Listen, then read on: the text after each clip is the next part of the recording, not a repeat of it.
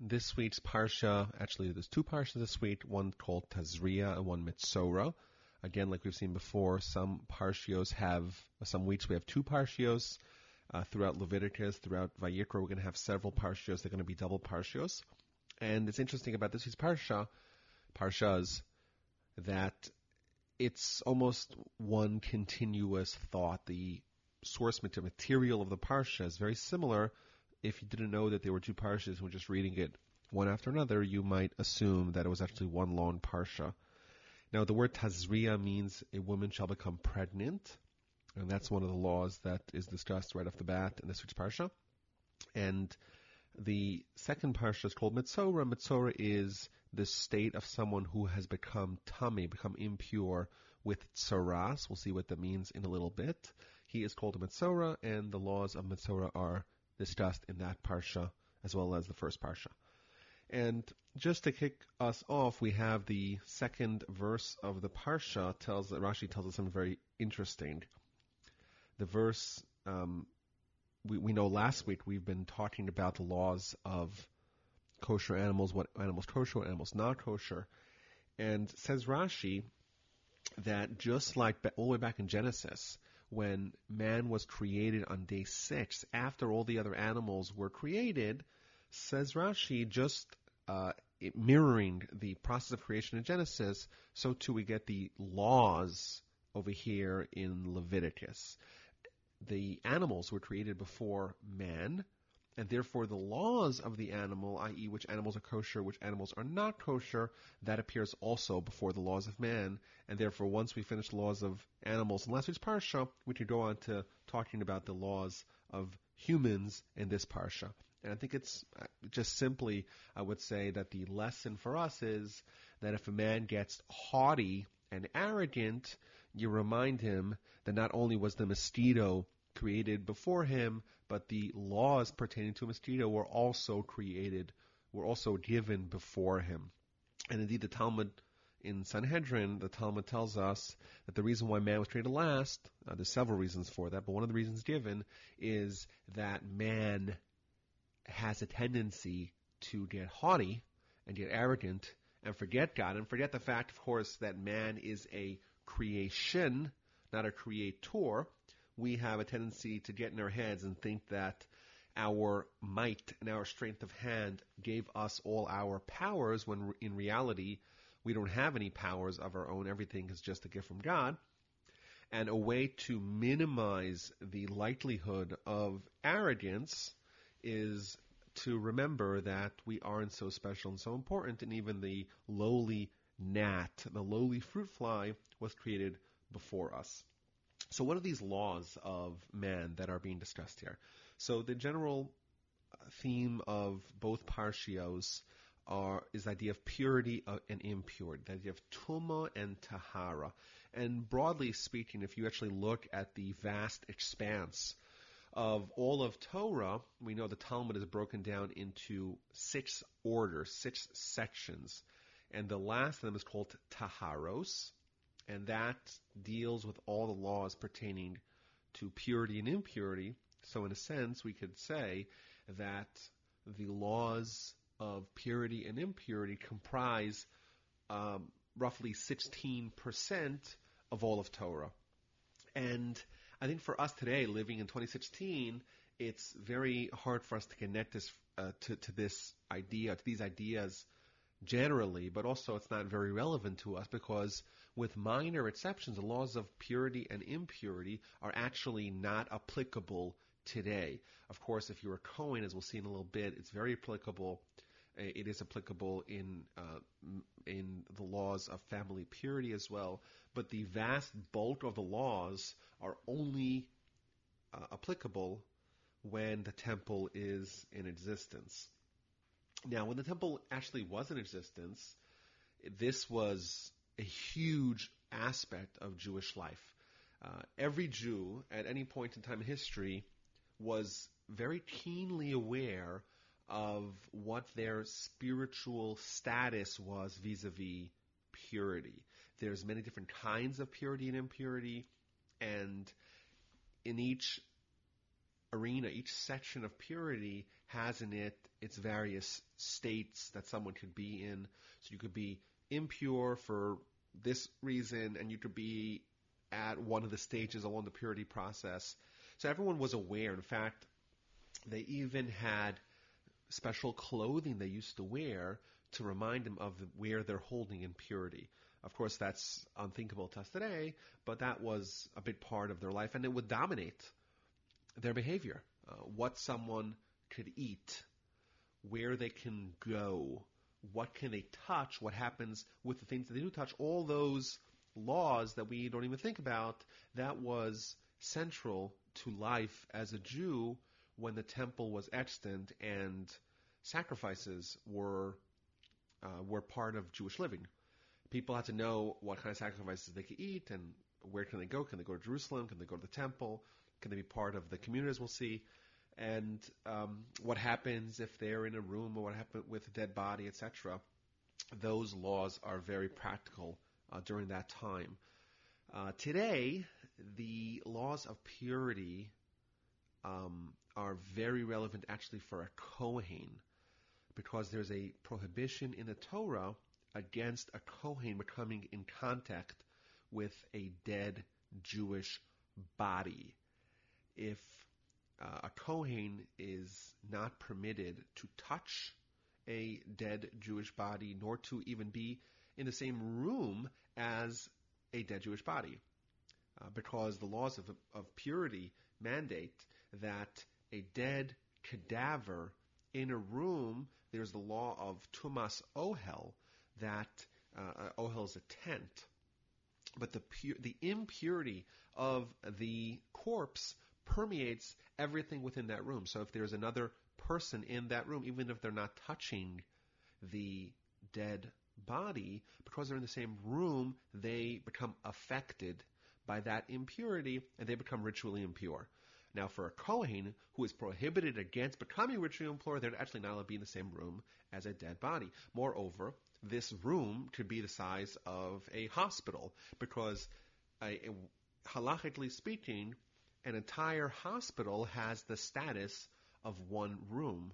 Uh, moreover, I know this was relevant to us in yeshiva in Israel, they had two buildings on either side of one street, uh, and but they were connected sub in a subterranean tunnel because they had in one building they had the uh, the kitchen where they made the food, and in the other building they had the dining room. So how would they ferret the food over through this underground tunnel?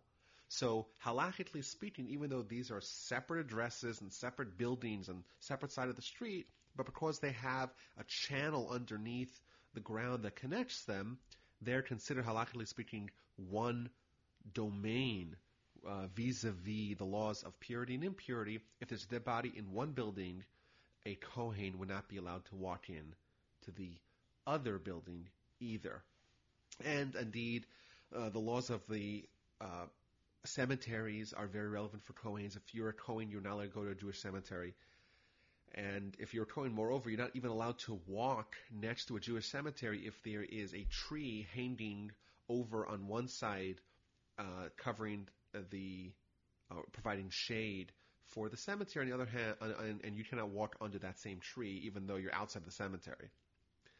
And if you actually notice, if you go to a Jewish cemetery, you'll notice that first of all, uh, along the path separating, uh, not separating, but uh, walking through the graves, they'll have on both sides, they'll have uh, barriers, halachic barriers erected, so that a Kohen can walk in between it, and it's not considered as if he's walking amongst the, the bodies and be allowed to do that. And as a courtesy for the Kohen, they actually bury the Kohanes alongside, a parallel to these walkways, so the Kohen could go visit his loved ones without transgressing Torah law. So that's the general idea of purity and impurity. And uh, again, for us, it's very hard for us to internalize it or understand it. These ideas are very distant. Um, perhaps we could say that the purity of a person is the state of the software of the soul. You know, the idea of software and hardware hardware you could see, you could interact with. The software, well, where is the software? Is a hard question to answer. It's it's in the hardware, but you can't see it. If you look at a uh, laptop that one of them has hardware, one of them has software, one uh, one of them does not have software, you wouldn't be able to tell just by looking at it which one's which. And uh, our soul is like the software of our body. Uh, our body, we know what it is, but what makes our body operate? It's the soul. You take the soul out, and the body, of course, is dead. And when we talk about purity and impurity, that has nothing to do with cleanliness. It has to do with the state of your soul. Is your soul, i.e., the software of your body, is it corrupted? Is it infected? Is it in some way marginalized? And what does that mean? It means that the soul needs to be cleansed. The, the software is corrupted. You got to fit. You got to debug it, as the programmers would say. And as a general rule of thumb, a way of understanding these, uh, the idea of purity generally, many of the commentators have agreed that there is a common thread that is apparent across all the laws of purity and impurity, that something is pure when it has life and vibrancy and vitality, and something is impure when there's death or loss of life or loss of human potential. So as an example, in this week's Parshas, we see about seven to eight different kinds of purity. For women, we see seven, uh, four different kinds of purity. The Parsha starts off with a woman who is after childbirth becomes impure. Well, beforehand, before she had a child, she had another human within her. And childbirth, and hopefully the child is doing a-okay, but after childbirth, there's less humanity in her because the child that was in her is now outside of her. So there's a void where previously there was life and now there's no life, and that is manifest in impurity.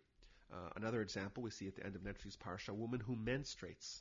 Again, there was potential for human life, and now that potential is gone, and thus automatically impurity descends upon that void. Uh, and the other two for a woman are irregularities in her cycle called a zava. When she becomes a zava, there's a minor zava, there's a major zava. That's the four, rounding out the four for, for women. And for men, uh, there's three of them that are specific for men. One of them is a seminal emission, uh, a baal keri, of course, that uh, that uh, dovetails nicely with the theme of death or loss of life and there is the minor and major zav. This is another sort of emission that a man could have that indicates illness. It's not a seminal emission, it's a different kind of emission. And like the woman, there's a minor and a major state of zav, which, uh, which is indicative of minor and major illnesses. But again, the common thread, and I think a good way for us to understand this, bring this idea closer to home, is that purity and impurity are something that are not physical, something spiritual, something on the soul, and it's a reflection of life and death. Uh, obviously, the uh, the avi avos hatuma, the father of the father, the grandfather of impurity, is a dead body itself. Of course, there's no greater loss of human life and potential than an actual dead body itself. Uh, but uh, for us speaking, it's it's very hard to think of, of for most of us the practical laws. I would say there is one law uh, that is relevant to all Jews, and that is with respect to going to Temple Mount. Uh, we know uh, that Temple Mount is now it's controlled by the Muslim Waqf, even though it's under Israeli security oversight. But if you actually walk onto the Temple Mount, if you go to the Kotel in, in Jerusalem, you'll see there's a uh, a, a ramp going up along the western side, snaking up on top um, of the Temple Mount, of the plateau upon which the temple was built. And uh, as you'll see, there's lots of tourists walking up there, but there's a huge sign that says that according to halacha, according to Jewish law, Jews are not allowed to go up there because Jews today, we assume that everyone is in a state of ritual impurity. Everyone has come into contact with a dead person invariably uh, throughout the course of their lives.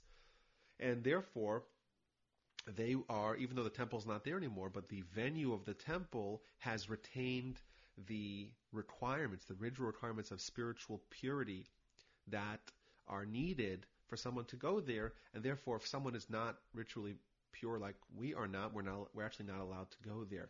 There are some people that protest uh, that or that argue or debate as to where exactly the temple was. So they would go to uh, they they say it's it's over here or or it's a couple of feet that way, and they are able to walk in the location where they say the temple was not.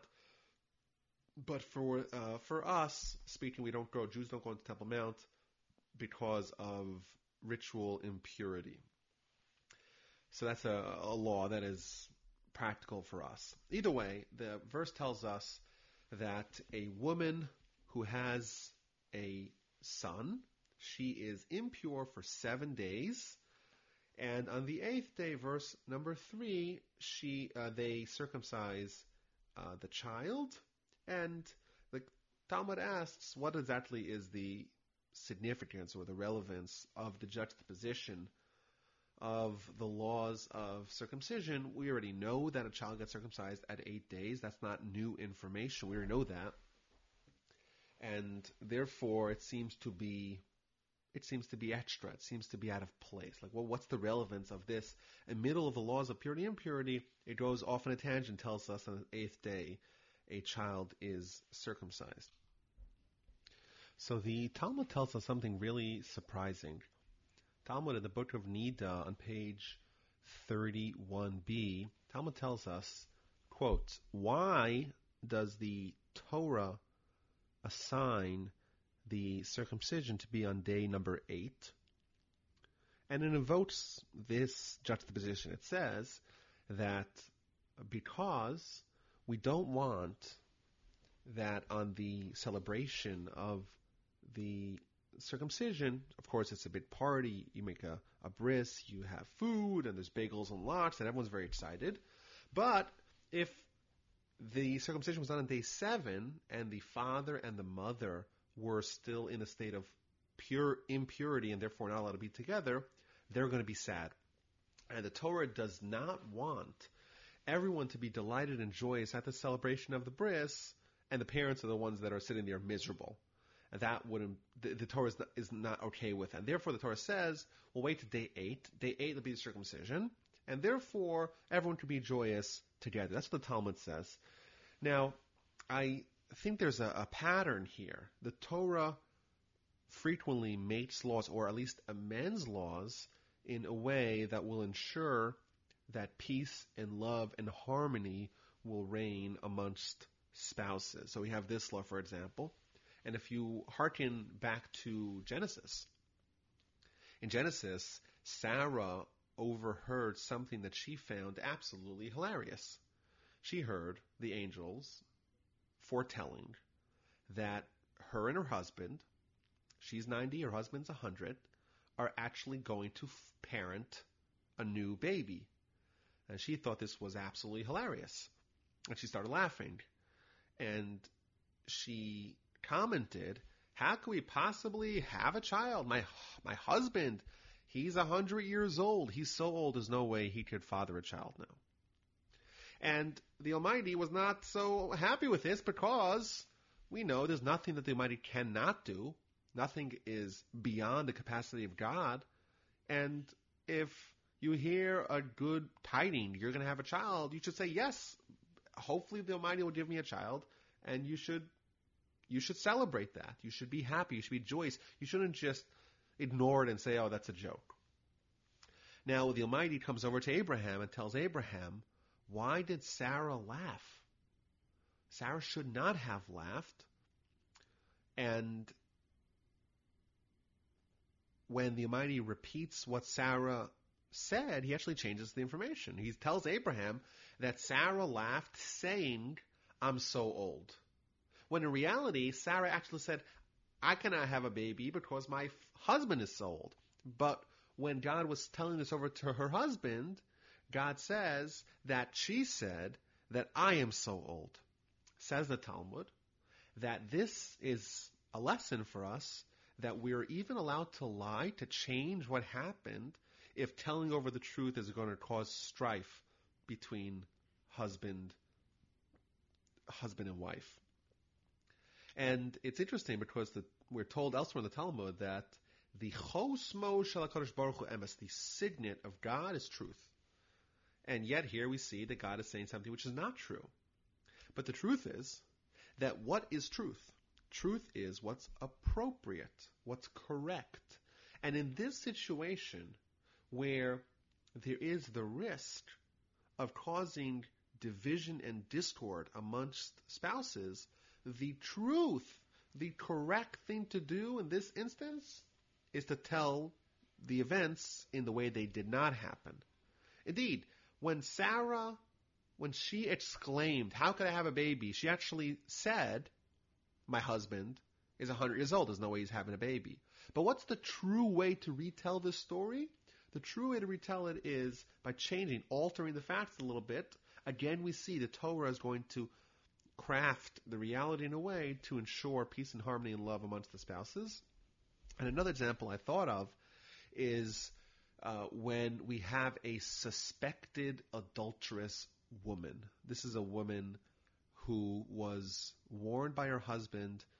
Uh, he was jealous, he was suspicious, and he warned her, do not seclude yourself with this particular man.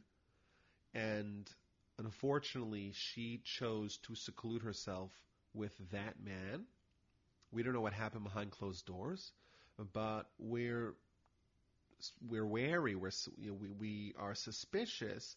Perhaps there may have been some infidelity, and the way this is cleared up is there's a whole process. In fact, there's a whole book of Talmud called Sota that describes it in detail. But one of the processes is part of the procedure is that the woman comes to Jerusalem and they take a, a certain potion, which is water, and they take a parchment upon which they write a section of the Torah that includes God's name. They dip the parchment into the water so that the ink dissolves into the water. Essentially, they take God's name and erase it. She drinks it, and that magic potion was able to inspect her to see if she was guilty of infidelity or not. It says the Talmud that God's name, of course, it's blasphemous to even think of erasing God's name, but even God's name is erased to ensure um, that husband and wife could be at peace together. If there's obviously a suspicion regarding potential adultery, that does not does not bode well for love and harmony to reign in a marriage, and therefore we're even told that the laws of the Torah, again, another example, law of the Torah are going to be in a certain, uh, presented in a certain way that love and trust will, uh, will be engendered and fostered amongst the spouses. Nice idea to keep in mind. Okay, so the woman becomes, she becomes impure for seven days, then followed by 33 days of purity, which means that all the blood that she sees over that ensuing 33 days are actually blood of purity. And for a female, if the woman has a female, a daughter, then everything's double. So she has, instead of seven days of impurity, she has 14 days of impurity. Instead of 33 days of purity, she has 66 days of impurity. So she finishes the whole process 40 days after having a boy and 80 days after having a girl. Uh, just parenthetically here, why is the woman imp- impure for longer when she has a female than when she has a male? I think it goes really nicely with the theme of impurity that we spoke about earlier. If if a woman has a, a son, so she has a child, and that's very powerful. So when she loses the child, not not because she loses the child, but she's no child is no longer within her, then she's impure. But a woman is a very powerful vessel of continuity, of, of life, because every woman has a factory to produce new life within her. Thus, when a woman has a daughter, she actually has within her a another female who has more potential to bring life into the world than having a son. And therefore, the void, the spiritual void caused by the child being born is ever greater. And therefore, the impurity that results from that void is even greater, and thus she needs a longer, uh, it, the, the impurity is, is longer, and therefore she would need to have more time. Just an idea that goes really nicely with that. Regardless, after the period of purity uh, it has concluded, 40 or 80, she brings two sacrifices. What, what are the two sacrifices? She brings an ola. So the commentaries tell us that she brings an ola because every woman, uh, at least there's a suspicion, when she is in the throes of labor and delivery, she's going to be very angry at the entities that brought her there, namely her husband and God. And because she may have had very uh, improper thoughts regarding her husband and regarding God, she brings a sacrifice for that. Additionally, there is a concern that, again, during labor and delivery, a woman may have pledged that she will never be with her husband again to avoid a repeat of this, and therefore she would bring a sin offering to atone for that. Either way, that's how our parsha kicks off. The laws of impurity resulting from a baby, and then the chapter 13 talks about the laws of tsaras. Now, tsaras is Im, improperly translated as leprosy. And the reason why it's improper is because leprosy is a physical malady, whereas tsaras is a spiritual malady. Uh, the Talmud tells us that there's seven sins that cause a person to get tsaras. What are they? Lashon hara, evil talk, shefichus damim, which is murder, swearing falsely, immorality, haughtiness, theft, and narrowness of eyes. To be narrow-eyed means to be upset with the success of others. And as we'll see throughout the parshas, this tsaras, this spiritual blemish that is manifest in a visible way, can affect a person's body, a person's clothing, and even a person's house. Now, I think just a way to understand it, a framework for understanding this, we could say perhaps is like this. We, of course, we know we are humans as unique creations. We have aspects of us that is like us, like an angel, which is namely our soul, our neshama. We have another part of us that's like an animal, which is our body. And this, uh, these two opposites are fused together to create the human.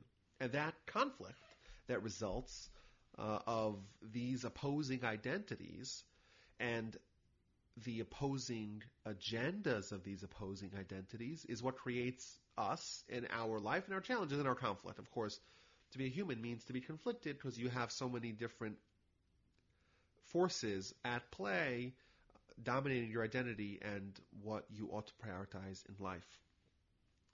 So we have a body and soul. Now, if you were to isolate the body, what the body would desire, the agenda of the body is what we call sin. A sin is when a human acts in a way that placates his animal that he has within him. When a human acts like an animal, that's a sin. Well, what does an animal want? Animal wants what's the body, whatever the body wants, whatever the body wants, whatever the list of of priorities, and the agenda of the body, that is what we call sin. And what is the agenda of the soul? Well, that's a mitzvah. Everything that the soul wants to do is included in the category of mitzvah.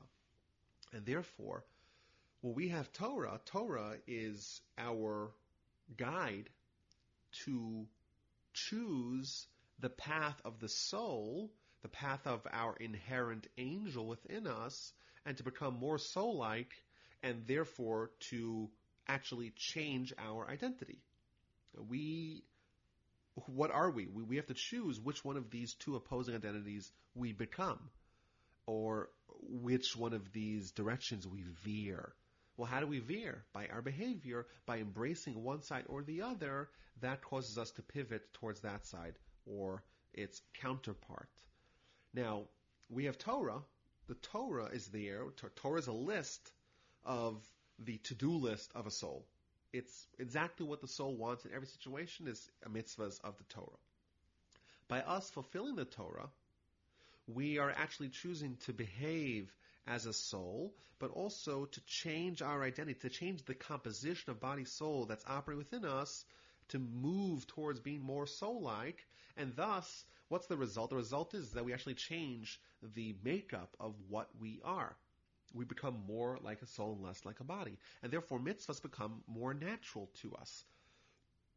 We're told in the Mishnah that mitzvah goreres mitzvah, doing one mitzvah engenders another mitzvah. The commentators tell us that this is not some sort of spiritual thing. This is just this is a natural result of doing mitzvahs. Is that we naturally desire to do more mitzvahs? Why? Because there's two properties operating with when we do a mitzvah. Number one, we're choosing to feed our soul because this is what our soul wants. But number two, we're empowering our soul and making our soul stronger within us. What's the result of empowering your soul? It's more of a factor in the makeup of who you are as a human. And therefore, what's going to happen next time? Next time there's an opportunity to choose to favor body or soul, you are more naturally inclined to choose what the soul wants than what the body wants because you are more soul now than you are body because you empowered your soul with the previous mitzvah. And that's really what the Torah is. The Torah is, is a guidebook to feed your soul on one hand, but as but uh, additionally to become more soul-like through each mitzvah. What happens when a Jew is at the peak of their spiritual identity, if they're acting like a soul, if they're in Israel, if they are in a spiritually charged environment, well, then they're like a soul. And their feelings, their senses become soul like. And therefore, also their illnesses become soul like as well. If you want to if you're a body, well, then the only thing that affects you is what affects the body. So, for example, if you're hungry, right? You're, if you're a body and your body is hungry, then you're hungry. If you're a body and your body wants X, Y, or Z, then you want X, Y. That's, that's what that's your feelings. That's what that that's the uh, the response that we have on a sensory level is what we are. But for us, if we're bodies, we don't feel what our soul feels. We could go days and weeks and months and years without studying Torah when our soul needs Torah like oxygen, water, and bread. It's vital for the continuity of our soul, but we don't feel it because we're not a soul. We're a body. What do I care what something else wants? It's not me. But if I become more soul like, then it all flips on its head. I become naturally desirous of what my soul wants, and I exhibit what the soul feels, and I can ignore what the body feels. Hence, Moshe was entirely a soul, is able to go for 40 days and 40 nights without even eating or drinking, without even noticing that he needs to eat or drink. Why would he? He did not identify at all with his body. And this also manifests itself in illness. If we're bodies, then our, if, how do we get sick? We get sick if our body's sick. If our soul's sick, we don't sense anything. But if we are souls and we connect to our other spiritual half on a deep sensory level, well then the sins of the soul or, or the illnesses of the soul, well that will manifest itself in a tangible way. Thus, what is tsaras? Tsaras is not a physical illness. It's a spiritual illness. And a spiritual illness is present whenever the soul is blemished. But for someone who's in a, in a high level of spiritual sensitivity, then the sins that cause the illness to the soul will be manifest in a tangible way. Thus, the Ramban tells us that tsaras only happens to Jews, only happens in Israel, and only when the Jews are at the peak of what it means to be a soul. When you're at that level, then the maladies of the soul express themselves in a tangible way. Thus, the soul's injured, and you see it. You're able. To, there's a sin, whatever the sin may be, one of those seven sins that we enumerated earlier, that causes illness to the soul, and the illness to the soul is manifest with a tangible uh, representation of that illness. Now, for us today, we sin, our soul gets blemished exactly the same way, but we're not aware of it at all. Why? Because the fact that our soul is injured doesn't affect us in a tangible way unless we are tangibly soul. If we're not tangibly souls, then we don't feel it. It's still there. The illness is still the same, but it won't express itself in a uh, in such a manner that we'll be so aware of it. That's what tsaras is in a nutshell. And the Talmud and the Talmud, the verse tells us here that all the different kinds of tsaras, of how it is contracted, what happens when someone does get tsaras, and when someone does have, what are the, what are the halachos that pertain to someone who has tsaras presently?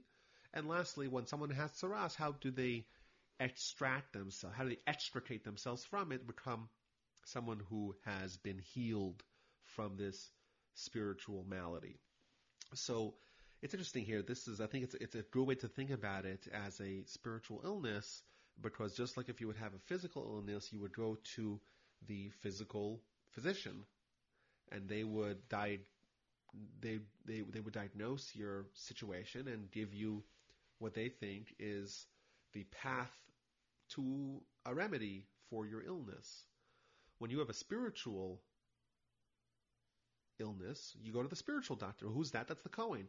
So the verse tells us when someone has a seis or sapachas, different shades of white splotches that appear upon his skin, he goes to the Kohen, and the Kohen has to examine it and see is this tsaras, is this indeed a spiritual illness of tsaras or not? And what they would do is they would examine it and look at the color and look at the surrounding area and look at the depth. How does this appear in uh, respect to the rest of the skin surrounding the healthy skin. And he would either declare that someone's contaminated if the uh, if the symptoms are there for contamination, or they would put someone in quarantine to wait either seven days or 14 days to see does it spread, does it get worse, are the conditions there to either to either declare the person to be healthy, spiritually healthy, or to uh, or to send them to being a, a Mitzora who has this illness of tsaras. So it gives us all the various things that he's going to look at, what the Kohen's look at in uh, in his attempt to diagnose it. And there's an interesting law here, very strange law, that tells us in verse 13 that if the Kohen actually finds that the person does have tsaras, the person does have this illness, but this illness is so pervasive that it actually covers the entirety of their body, then that person would actually be declared to be pure. And this is something bizarre, but again, it, I, do, I do think it does prove a point that if someone wants to suggest that this section of Torah is dealing with leprosy, a physical malady, then they would have to explain how is it possible that someone who has this illness, this leprosy in their mind, over their whole body, how much more so they should be considered to be a leper. If someone has it only on a, a small part of their skin, they would be considered ill. Well, certainly someone who has it on their whole body, they would be considered ill. Uh, but according to the Torah, that person would be considered pure, to be tahor. But the question is why? A really strange idea that if someone has it in a small part of their body, they are ill, they're spiritually ill, they have tsaras, whereas if they have it on the entirety of their body, then they're not. Really strange halach. So the Talmud tells us that Mashiach, the ultimate redemption that us Jews are awaiting for, will only arrive when the entire government descends to heresy, when there's total corruption across the board. What's the source for this? And it quotes this verse that if the entire body turns white, turns to tsaras, then the person is pure. Again, this idea that if you have corruption that is so pervasive, so ubiquitous, it's everywhere, it's all encompassing, then you actually have counterintuitively you would actually have purity. But the question is why? What is it about this impurity? When impurity conquers all, then the result is purity. So my grandfather used to say that there's a actually a qualitative difference between purity and impurity, truth and falsehood. Truth and purity, they are self-stand. They could stand on their own. The Talmud tells us that emes, the word emes, which means truth in Hebrew, if you look at how it's written, it's written in a way that every letter either has two legs to stand on or a flat leg which is goes across the whole letter, and thus it is secure, it's stable. Whereas the word sheker, sheker lo raglaim, falsehood does not have any legs. The way it's written, it's written in a way that if you actually stood those letters up, they'd all topple over. And the reason is, is that there's inherent in truth continuity, whereas in falsehood, it, it, it cannot exist. How, well, how does falsehood exist? Falsehood can only exist if it has a modicum of truth within it. If there's a little bit of truth, that could give life to a lot of falsehood. As an example, in Numbers, we read about the spies that Moshe sent to scout out Israel, 12 spies, and of course that didn't work out very well. But Rashi there points out that their evil, their lies about Israel, were all predicated with the truth they told about Israel. They had to begin their tale by telling us something good about Israel, because if they didn't have that, if they didn't have the good parts of their narrative, the bad parts would not be able to stand on their own.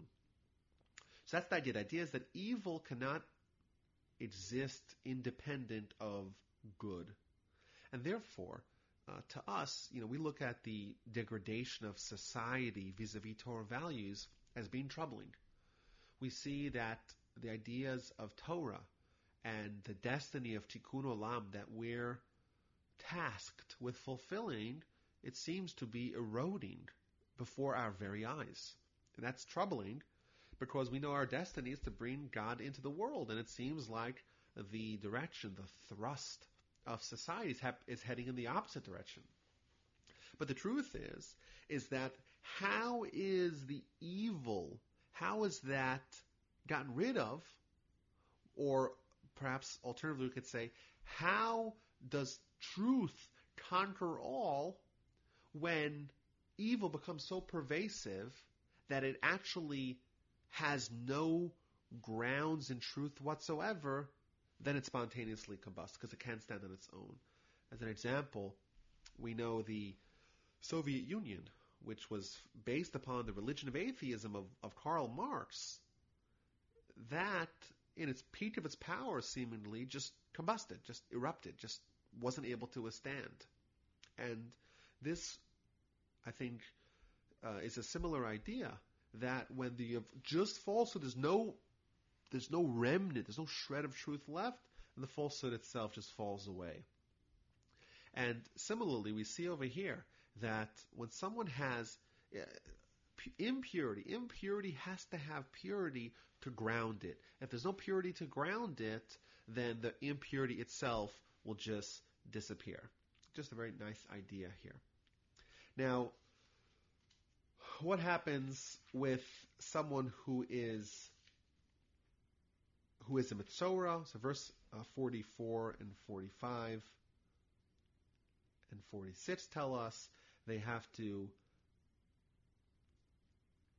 uh, they have to he has to tear up his clothing, not cut his hair, he has to dress himself in a specific way, he has to announce to other people that I am impure, I'm impure, I'm contaminated, so they shouldn't come close to him. And uh, finally, he has to live in isolation. Rashi tells us a very powerful idea. Someone who speaks Lashon Hara, he receives the punishment of tzaras. Well, what does Lashon Hara, Lashon Hara do? What does evil talk to? You're telling one guy about another guy, and you're putting him in a shameful way, and you're causing division, and causing separation between man and his fellow, and tragically, man and his spouse.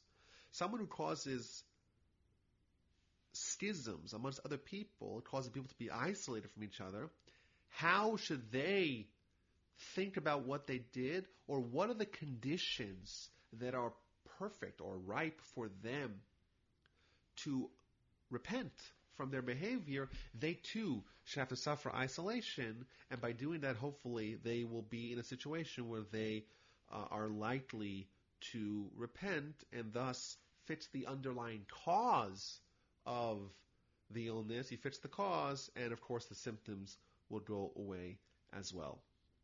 That's the first section. It talks about tsaras on the body. Then we talk about tsaras on garments. When someone has on various different materials, they have red or green splotches. And the laws essentially say that depending upon circumstances, the garment is either declared entirely pure or it's completely burnt, or a middle ground where the discolored item itself is torn out and burnt, but everything else can still be used. And thus concludes this, the first section, the first parsha.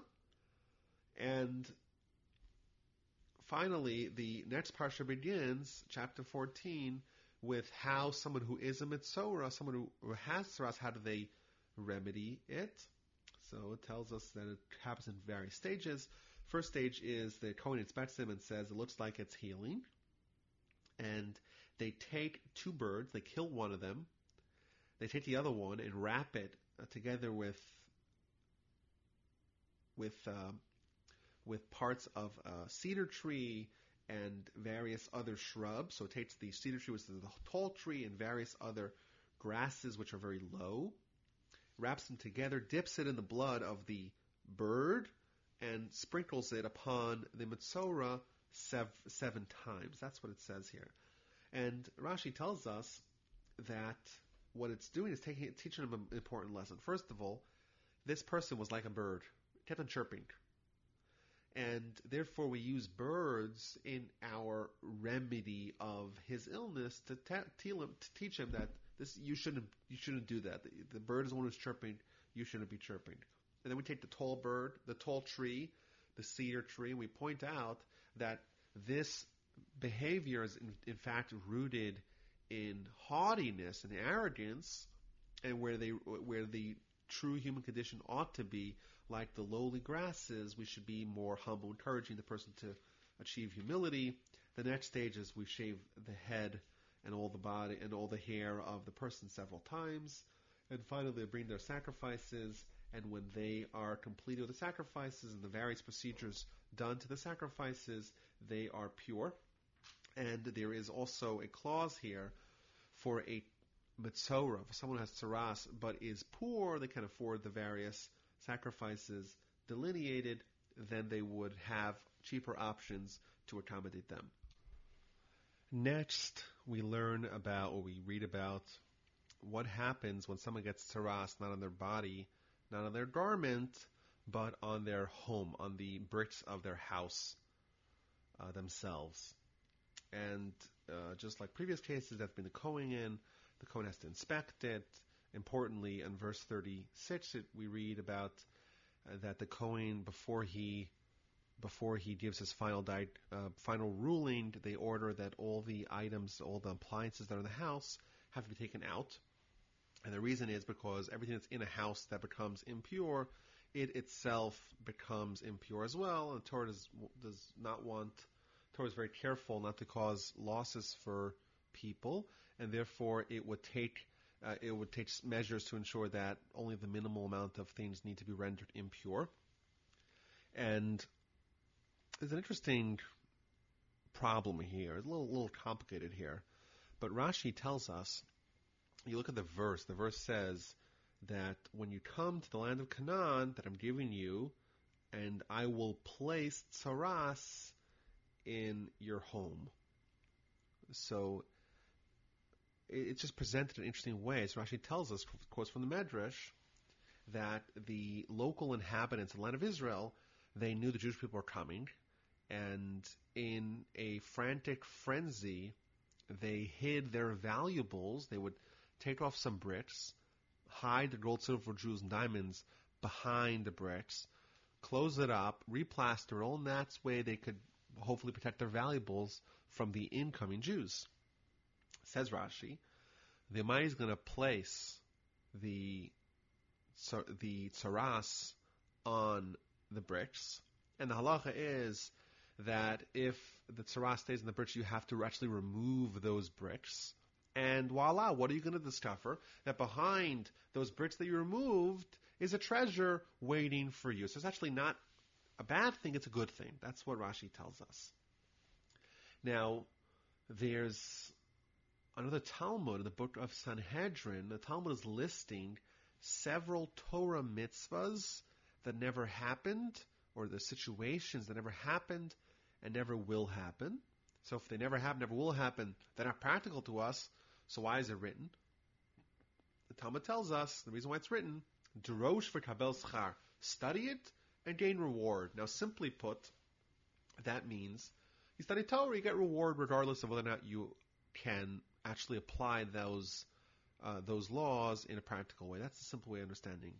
But another way of understanding it is that these particular laws, though they may not be applicable, they contain lessons within them that are applicable. So, what are these three laws? So, firstly, is the law of the Ben Sorer Umore. In the book of Deuteronomy, we learn about a wayward and rebellious son, at, at various different details of the law, but this is a rebellious son at a very specific age of their adolescence. They eat meat and drink wine with bad company. They steal money from their parents. They're very, uh, they, they, are recalcitrant son, and ultimately they get executed. Talmud says never happened, never will happen. Why is it taught? Study it and gain reward. And indeed, if you actually study those laws in depth, you'll see there's very powerful pedagogical pedagogical lessons inherent in that uh, in that mitzvah. That's the first thing that never happened, never will happen. Second thing Talmud tells us is the Ir Dachas. Ir Dachas is a city that the entire city has adopted idolatry to such a degree that they have discarded any remnant of Jewish life or Jewish mitzvahs, and there's not even a single mezuzah in the whole city. And says the Talmud, to have a Jewish city, there's not even one mezuzah in the whole city, never happened, never will happen. So why is it written? It's written to study and gain reward. I would argue, perhaps, that the the lesson to take away from that is the importance of having good neighbors. We know that the city of Sodom, it had it was bad neighbors. The bad neighbors uh, affected everyone who moved there, and they became evil like their neighbors. Perhaps with the city, a wayward and rebellious city, that too is the lesson that if you're in such a city, maybe you should think of moving. The Talmud actually tells us that when you buy a house, the first thing you should do is not look at the chandeliers, but look at the neighbors, because the neighbors is much more important for your spiritual standing than anything else. Finally, says the Talmud, what's the third thing never happened and never will happen? Tsaras on the house. To have tsaras on the house never happened, never will happen. So why is it written? It's written, Drosh Kabbalah study and gain reward. And of course, this seems to be in direct opposition with Rashi. Rashi tells us a whole story. Well, the reason why it happened is because uh, a historical anecdote of times of yesteryear. Jews come to Israel, and they they were local indigenous people there who had hid valuables. A whole long story. But the truth is, never happened, never will happen. So, question here is on Rashi. Why does Rashi tell us of this whole elaborate reason why this mitzvah happened? When indeed we know from the Talmud that actually never happened in a practical way. I want to suggest that there's actually a very powerful lesson here. Indeed, this particular law where someone would have tsaras on their house that never happened and never will happen. However, so why is it written? It's written to study, learn about it, and gain reward. So let's learn about it. So what, is, what does Rashi tell us? Rashi is telling us about this hypothetical law, but he's telling us a reason why it happened, and all this is part and parcel of the actual lesson. So you can imagine someone gets to Israel, they settle down in their new home, they're all excited, and before you know it, things go wrong. And splotches appear upon his new walls. And obviously, they're devastated. They call Kohen in, and the Kohen examines it and puts it under quarantine. Eventually, he has to actually start disassembling his home. And you think about how sad that is, how tragic it is. New home, you finally got out of Egypt, you spent 40 years in the wilderness. Now you had the 14 years of war and conquest and division of the land. And you settle down, and now this crops up. You have to start disassembling your home. Very sad, very tragic. And of course, as you start dismantling your home, you start thinking, well, why does why does God do this to me? And that's of course a very natural emotion for someone to have when bad things are happening to them. And as you continue to take apart your home, you see this glint of treasure. And instantly you realize that God was not punishing you. God was not making you suffer. God was just pointing you to where the treasure actually lies. And that lesson is very applicable. We have to study that lesson and apply it to other areas of our life. How many times do we have bad things happen to us and we wonder, why did God do that to us? And that's, of course, natural. And here we're told a lesson. Study this episode. Of course, the episode itself never happened, but the lesson is important. Study the episode and gain the lesson. The lesson is sometimes what we think is bad is ultimately very good. If you knew that there was gold and jewels and diamonds, a whole veritable treasure behind your walls, you'd love nothing more than to disassemble your home. In our life, we have to realize that the Almighty sometimes does things that we cannot possibly explain, and we don't understand why it's good. But the lesson we hear tells us sometimes bad things are really good things. And of course, the Talmud tells us, famous episode in the book of Brachos, Rabbi Akiva was traveling, and he had three items with him. He had his donkey to travel, and he had his rooster to wake him up in the morning, and he had his candles that he Torah at night. And he's trying to find a place to stay overnight. And unfortunately, no one wants to give him a place to stay.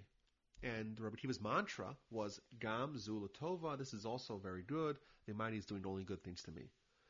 And unfortunately, Rabbi Akiva, or at least maybe it would look to us, he had no place to stay overnight, and he ends up staying in the forest. And in the middle of the night, more bad things happen to him.